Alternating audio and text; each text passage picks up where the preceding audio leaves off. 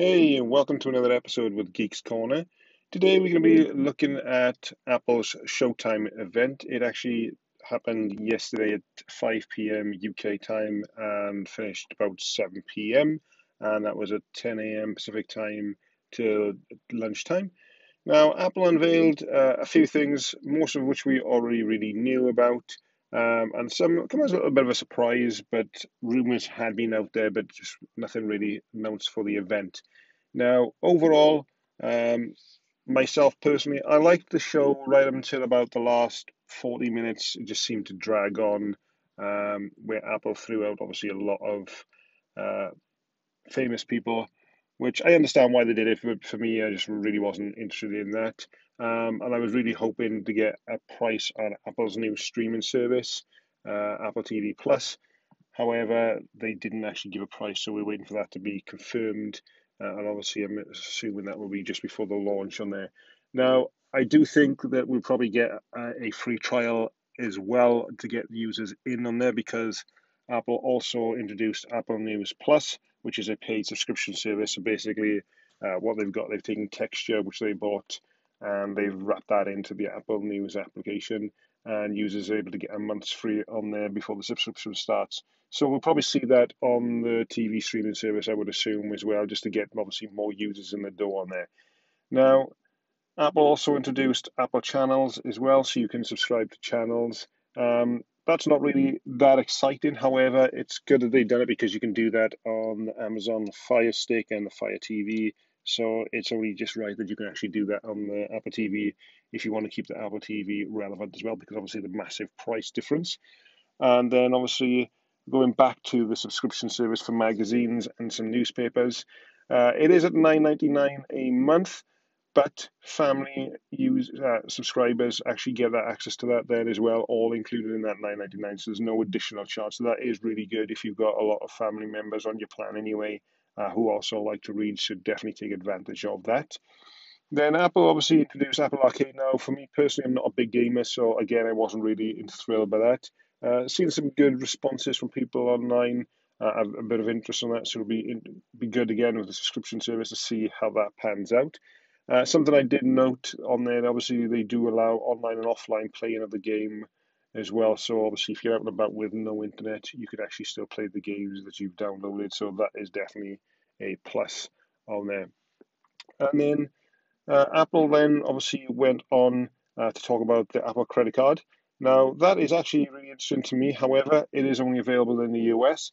Hopefully they'll bring that to the U K and some other countries as well at some point, but we're still waiting for Apple Cash here in the U K, no signs of that, so we'll see. So overall, um, a good event, uh, but like I say, just a bit of a letdown towards the end. I just felt like it really dragged on, uh, and again, we're still waiting really for news on what the prices will be for that subscription for the T V service on there.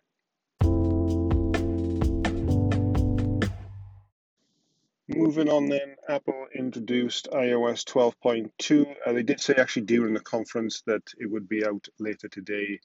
Oh, that was obviously yesterday. And tvOS twelve point two as well. And that came out just after seven o'clock as well. We started seeing the updates popping out. And that's where you first got the glimpse of Apple News Plus in the U S and Canada. However, there are reports at the moment that it is crashing for some users. And Apple's obviously working on the fix now. Apple News Plus wasn't in any of the betas, so obviously um, they didn't have the vast testing as the actual software did itself as well. So there are going to be some bugs, so do obviously expect probably another minor update to fix that in the coming days. Uh, we haven't seen any actual full release of watchOS five point two. It's still in its sixth beta for developers on there as well. And I'm probably I'm, I'm thinking it's probably going to come around about six p m tonight U K time.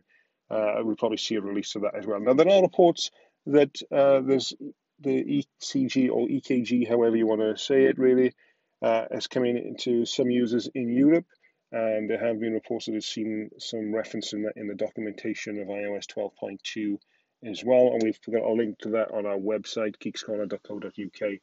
Now, it will be interesting. I've seen uh, some pictures of it in the Watch app in the betas, um, but obviously nothing on the Apple Watch itself. So it'll be really good if that actually comes to the U K, uh, especially for those users who bought the Apple Watch Series four for that, even though Apple said it's in the U S only at the, for the, at the launch. Uh, they didn't give a timescale, and obviously people bought it expecting it to be pretty imminent after the release. So it'll be good to see if that actually comes out. And once we get an update, then we'll obviously be able to confirm that. Uh, knowing my luck, it'll probably come out when I'm out and about this evening. Um, that's probably when the update will come, so it'll probably take me a little bit longer. But as soon as we know anything, we will put that and update our article online as well. And we'll put out information as soon as we know anything about the update being released. So make sure you guys check that out. Let us know what your thoughts are on the Apple event itself.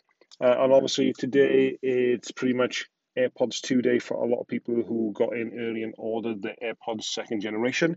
I ordered mine. Now, I saw reports in the U S that uh, shipping times were dropping quite quickly. Uh, in the U K, they seem quite stable, so I don't know if they're really not that popular.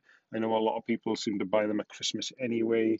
Uh, they seem to hit peak Christmas time this year, even though they've been out a good year. Now, I actually ordered mine uh, a few hours after launch. I purposely held off. Shipping times and dates were actually exactly the same, and I got mine at ten a m U K time this morning.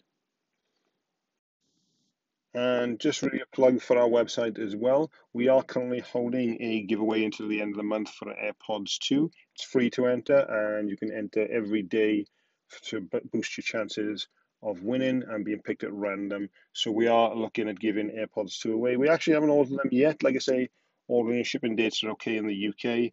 And we don't want to order them yet if the winner's going to be in another country.